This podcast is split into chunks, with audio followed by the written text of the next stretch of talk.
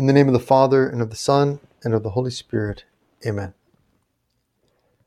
My Lord and my God, I firmly believe that you are here, that you see me and that you hear me.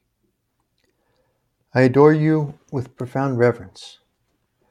I ask your pardon for my sins, for the grace to make this time of prayer fruitful. My Immaculate Mother, Saint Joseph, my Father and Lord, my guardian angel, intercede for me. As we begin this time of prayer, we remind ourselves that prayer is always fruitful, that prayer might seem pointless at times or useless. It might seem like action is much more called for or would be more worth putting our time into. But as, a, as believers, we believe that God is all powerful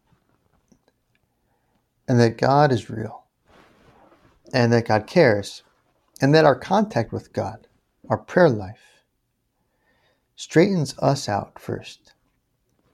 It makes us capable of acting in a way that will, in the end, be more fruitful. It makes us capable of doing things in a way that is more effective.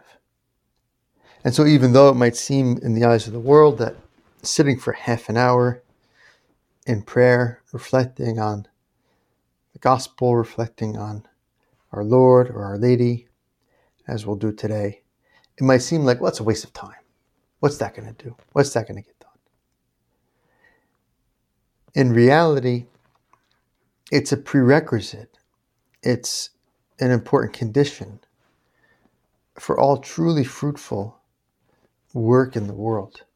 Our connection with God, our love for God, the purification of our hearts and minds and wills in prayer through contemplation.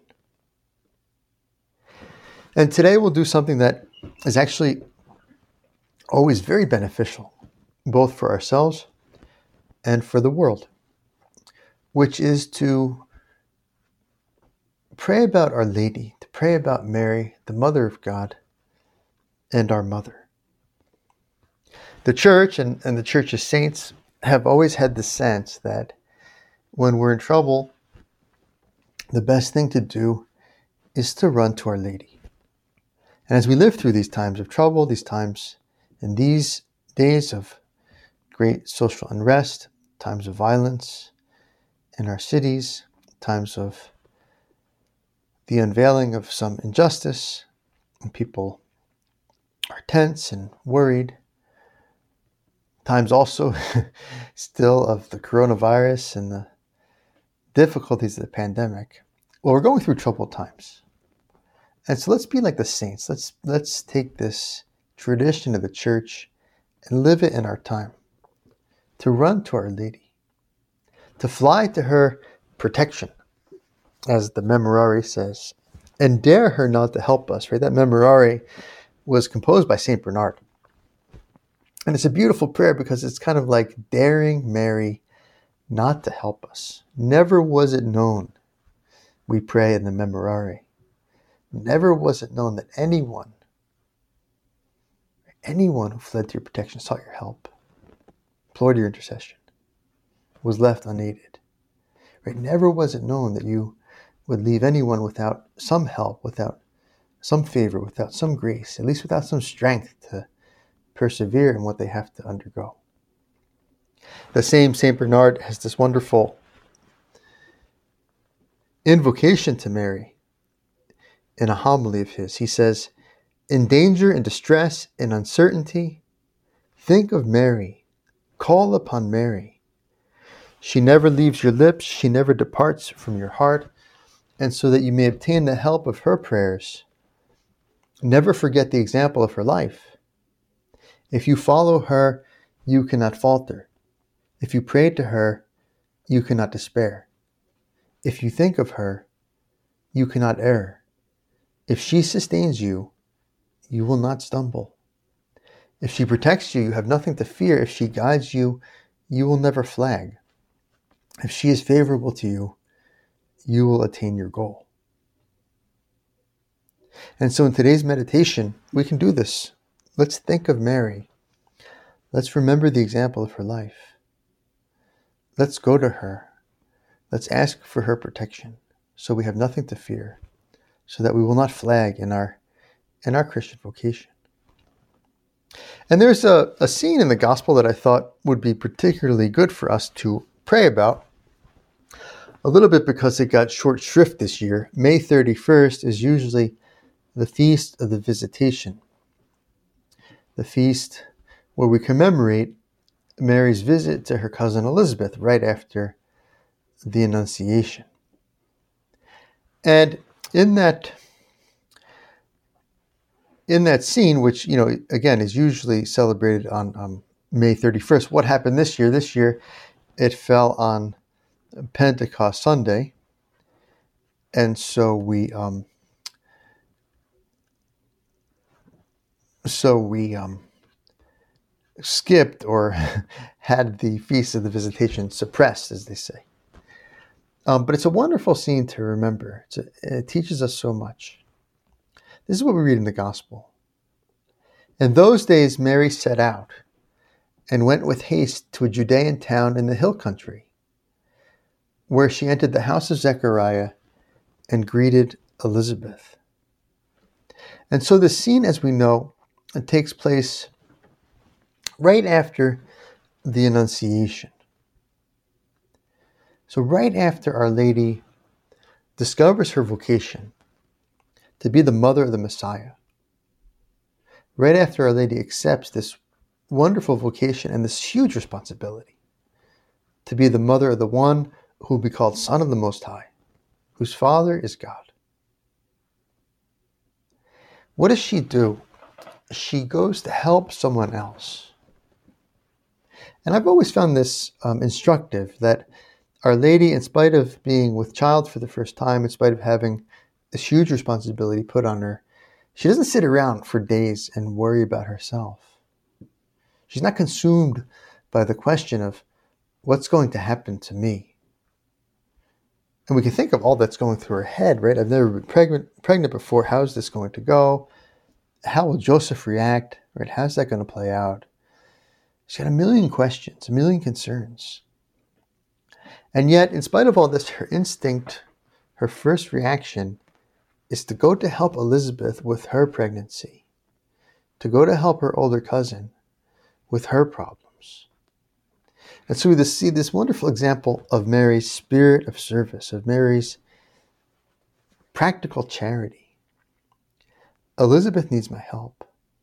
And so the gospel says she goes with haste in the same days, not a lot of time passed. She got ready and she left. And if we were critical souls, and many of us are many times, you know, we might look at this from the outside and say, well, maybe this is irresponsible. Maybe she should be more worried about herself, about what's going to happen to her, about how to take care of her own problems. But if we look with faith, what do we see here? We see in addition to Our Lady's spirit of service, we see her trust in God. She has the sense God has my back. This is His plan. And so I'm not going to sit and worry about it. I'm going to go out and do some good right now. And where does this trust come from? Why is Mary so unconcerned? Well, it comes from what theology and the spiritual tradition calls divine filiation. Mary has a sense that she is God's daughter. Knowing that God is her father, she knows that God is in charge. And this frees her not to worry about herself. And so there's always this connection between trust and charity, trust and service to others. The more we trust God with our own problems, the more we trust God with our own situation, the more we're free to see and worry and care about and do something about the problems of others. And so Our Lady can go with haste, not worrying about herself, to help her cousin. St. Josemaria writes in, in his book, The Furrow Turn your eyes toward the Blessed Virgin and see how she practices the virtue of loyalty. When Elizabeth needs her, the Gospel says that she went cum festinatione, quickly, joyfully making haste. Learn from her. And it's very beautiful to see that the first result of the presence of Christ within her, the first result, the first practical result of the presence of Christ in her womb is this instinct to serve. And how could it be any other way? You, Lord, tell us, I am among you as one who serves. I am among you as one who serves. Christ is in your soul and my soul just as he was in physically in Our Lady's womb. It's a different kind of presence, of course, but he's with us. I am among you as one who serves. And so, one of the things that our Lord wants to do in your soul and my soul is to make us live the spirit of service. Let's put ourselves into this scene. Maybe we can imagine that we're another cousin in the family, perhaps from Zechariah's side of the family, so we're not too familiar with Our Lady. And we're there spending some time, perhaps on a summer break, and we're staying with Elizabeth and Zechariah. And in this moment, we happen to be standing by the gate in the courtyard of the house. And Mary arrives and we see the gate opening and we see her opening it. We rush over to help her. And in that moment, she looks at us and she smiles. The smile of the Blessed Virgin Mary, the smile of our mother. This is what mothers do when they look at their little children. They smile, trying to invoke the smile of the child. Before we can say anything, we're kind of struck by her holiness, her purity, her beauty, which shines through her face. Elizabeth enters the courtyard and Mary greets her. And we're close and we can hear their exchange. We can see the smiles on their faces as they talk and embrace each other. We can see the tears of joy and love welling up in their eyes and joy and tears are contagious. And so we too are of good heart. We, we are filled with joy at seeing this encounter. And perhaps we too begin to tear up a little bit, seeing how moved they are. And we listen to their conversation because it happens right there in front of us. She entered the house of Zechariah and greeted Elizabeth. When Elizabeth heard Mary's greeting, the child leaped in her womb, and Elizabeth was filled with the Holy Spirit, and exclaimed with a loud cry, Blessed are you among women, and blessed is the fruit of your womb. And why has this happened to me, that the mother of my Lord comes to me? For soon as I heard the sound of your greeting, the child in my womb leaped for joy. And blessed is she who believed that there would be a fulfillment of what was spoken to her by the Lord. These wonderful compliments that Elizabeth pays Mary. And this wonderful humility and gratitude that Elizabeth has for Our Lady's visit. Why should the mother of my Lord come to me? And we too, Lord, we too, my Lady, should be filled with gratitude and humility at the presence of Mary in our lives, at this constant help that we have from her intercession, her readiness to help us, the constant ability we have to go to her, to fly to her with our problems, to hide in the folds of her dress, in the folds of her cloak. And Elizabeth here, as we just read, as we just heard, being in the scene, pays, pays Mary two compliments. The first is Blessed are you among women, and blessed is the fruit of your womb. Blessed is the fruit of your womb. And this compliment, of course, is very specific to Mary. Only Mary is blessed in this particular way. Only she is the mother of Jesus Christ, God and man. Only she is the mother of God. The humanity of Jesus is only the fruit of her womb. And that first compliment, though, is kind of based on the second compliment that Elizabeth gives to Mary. She says, Blessed are you who believed that what was spoken to you by the Lord would be fulfilled. And if we compare these two compliments in our prayer, we realize that the first one is much more famous. In today's lingo, we could say that the first compliment is the one that went viral. Hundreds of thousands of times a day, perhaps millions of times a day. This prayer, this compliment is repeated every time anyone prays the Hail Mary. Blessed are you among women, and blessed is the fruit of your womb. The second compliment is less famous, but it's just as important and perhaps even more important.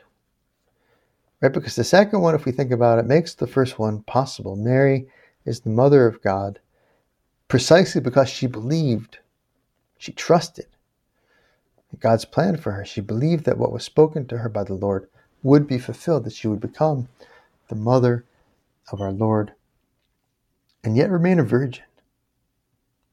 And this is Mary's greatness. Mary is so great now and so famous now because she believed in God's plan for her and she said yes to it.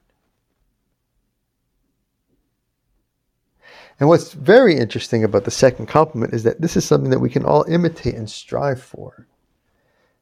St. Bernard told us in that, in that sermon that we alluded to at the beginning of this meditation keep before your eyes the example of her life but we can't imitate Our Lady by becoming physically pregnant with our Lord. That's her special privilege. But we can all imitate her in trusting in God's plan for our life. We can all imitate her in believing in God's word for our life, his plan for our life. Lord, increase my faith. Lord, increase my trust. Lord, that I may see, that I may see your plan for me. And trust is is trust is interesting. Trust has two sides. The two sides of trust are distinct, but they're complementary. On the one hand, the one side of trust is comforting. Right? If we trust God, we have this wonderful sense that no matter what happens, He is going to take care of me. Trust is knowing that I can abandon myself in God, that God is all powerful, God is good, God loves me as a father. Trust is the realization that whatever may happen to me, I will be okay. Even if I have to die. Even if, even if I have to suffer a lot before I die. I will be okay. Because God is good and God is my Father. And that's very comforting thoughts, very consoling. This trust in God, this comforting side, gives us that healthy sense of saying, whatever whatever. I know some teenagers who are so cool and lazy that instead of saying whatever, they used to say whatevs. they cut out the ever. They'd say whatevs. And so there's this wonderful sense that, that we can handle anything. I can do all things in him who strengthens me, says St. Paul. So that's one side of trust. The other side of trust is more challenging. In sacred scripture, God says, For my thoughts are not your thoughts, neither are your ways my ways. As the heavens are higher than the earth, so are my ways above yours. And so to trust God is to take a risk. To trust Him is to let Him have control. To trust Him has this difficult side of letting Him really take the lead and changing ourselves in the way that we need to be changed, working on our sinfulness, working on our selfishness, working on our self centeredness. And to do this is something daring and exciting, at times frightening. This is the difficult side of trust to grow in the ways that we know deep down that God is asking us to grow, that He's trying to help us grow in. And the tricky thing about trust is that we really can't have one without the other. We won't experience how much He cares for us if we don't really trust Him. And we can't really trust Him without risking letting Him be in charge, letting Him make changes.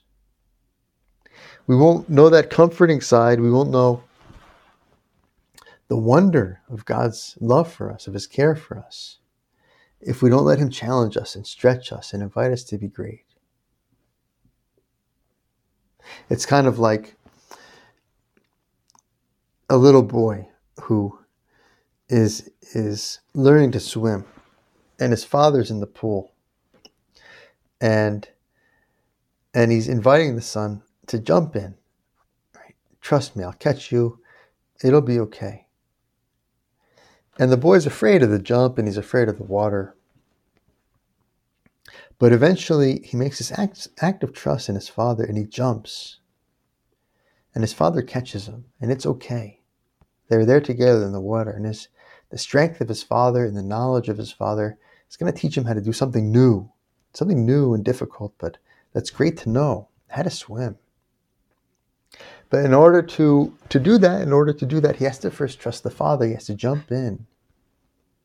And unless he jumps in, he doesn't know just how trustworthy his father is, just how powerful his father is, just how capable his father is of helping him to learn this new skill.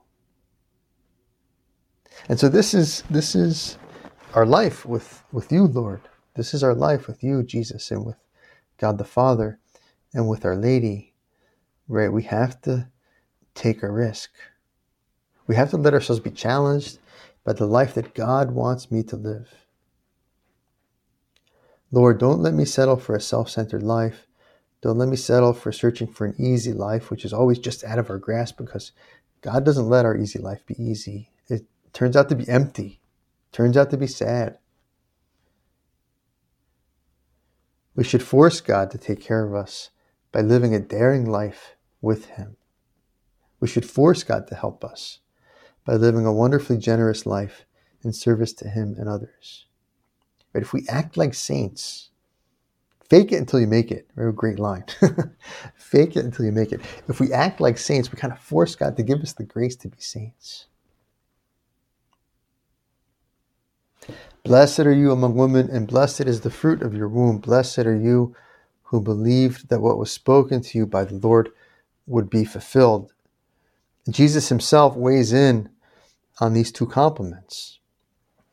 And he ends up saying that the second one is more important than the first. It's more important that Our Lady trusted God than that she physically carried Jesus in her womb.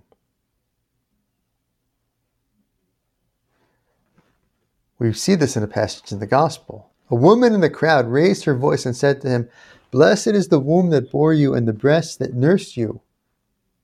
But he said, Blessed rather are those who hear the word of God and obey it. Blessed are you who believed.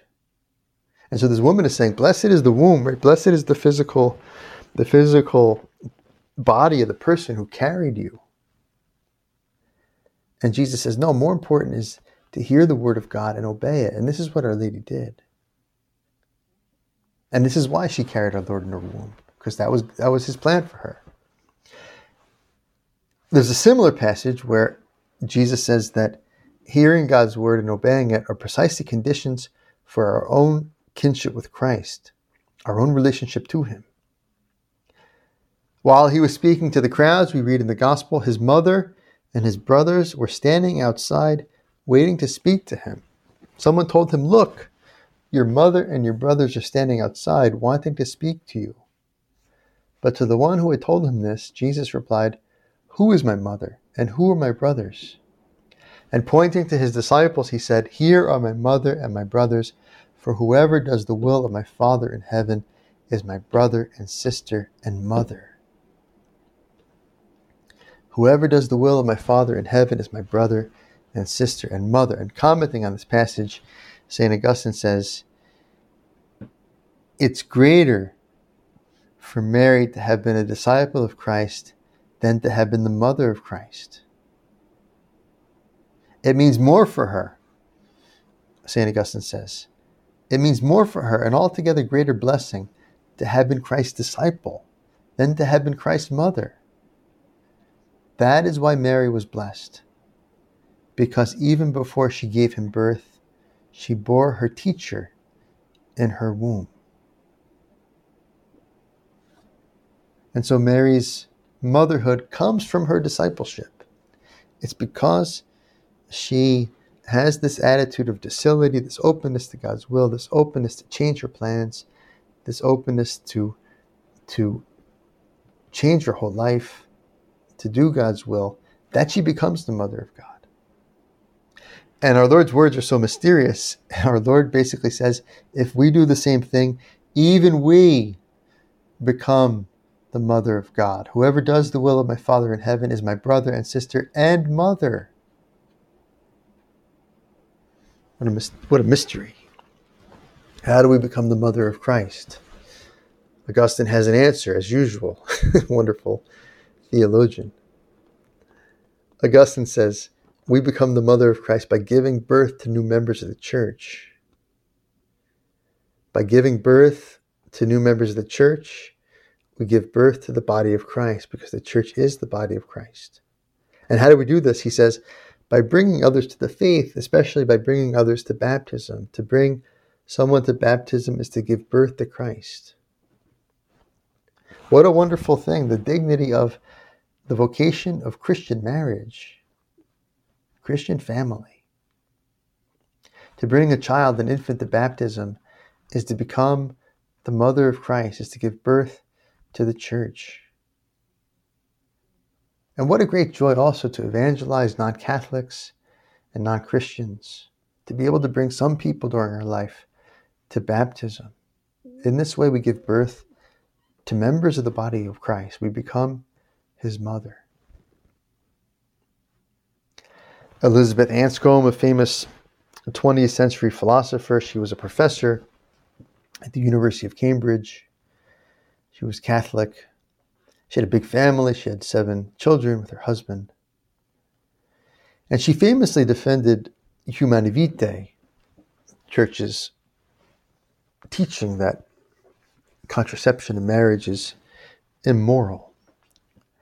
And she had some rebellious she had some rebellious students and one day she walked into her, her classroom to give a lecture and she saw written on the on the um, chalkboard Professor Anscombe is a breeder. A kind of swipe at, at her at, at her position on contraception and at her own um, generosity in having so many children. And without missing a beat, she walked up to the board and took a piece of chalk and added to the sentence, of eternal souls. And so the sentence ended up reading Professor Anscombe is a breeder of eternal souls. And St. Augustine would have added, of Christ, of the church. To bring a child into the world to baptize him, her, to bring people to the faith, to baptism, is to give birth to the church and is to be like the mother of God. We go to Our Lady and we ask her, give us sensitivity to God's will, give us sensitivity to Christ's presence. Christ's presence in you led you to serve Elizabeth. Christ's presence in you led John the Baptist to leap in Elizabeth's womb, to be sanctified in her womb, because of his reaction to your presence, Lord. And that filled Elizabeth with the Holy Spirit. And so, like St. John the Baptist, who was just a, you know, a unborn child, but he had some sort of spiritual radar, spiritual sonar, we could say, right, in that amniotic fluid there in, in Elizabeth's womb he could sense the presence of Christ. Lord, give me this same sensitivity to your presence, your presence in the Blessed Sacrament, your presence in my heart. especially your presence in others, where you can be most hidden. Truly, I tell you, our Lord says, just as you did it to one of these, the least of my brethren, you did it to me. What you do for the least of these, my brethren, you do for me. We go to Our Lady. Mary, our mother, just as you let Christ's presence in you change you, move you to serve Elizabeth, just as his presence in you was picked up by John the Baptist, was picked up by Elizabeth, by grace of the Holy Spirit.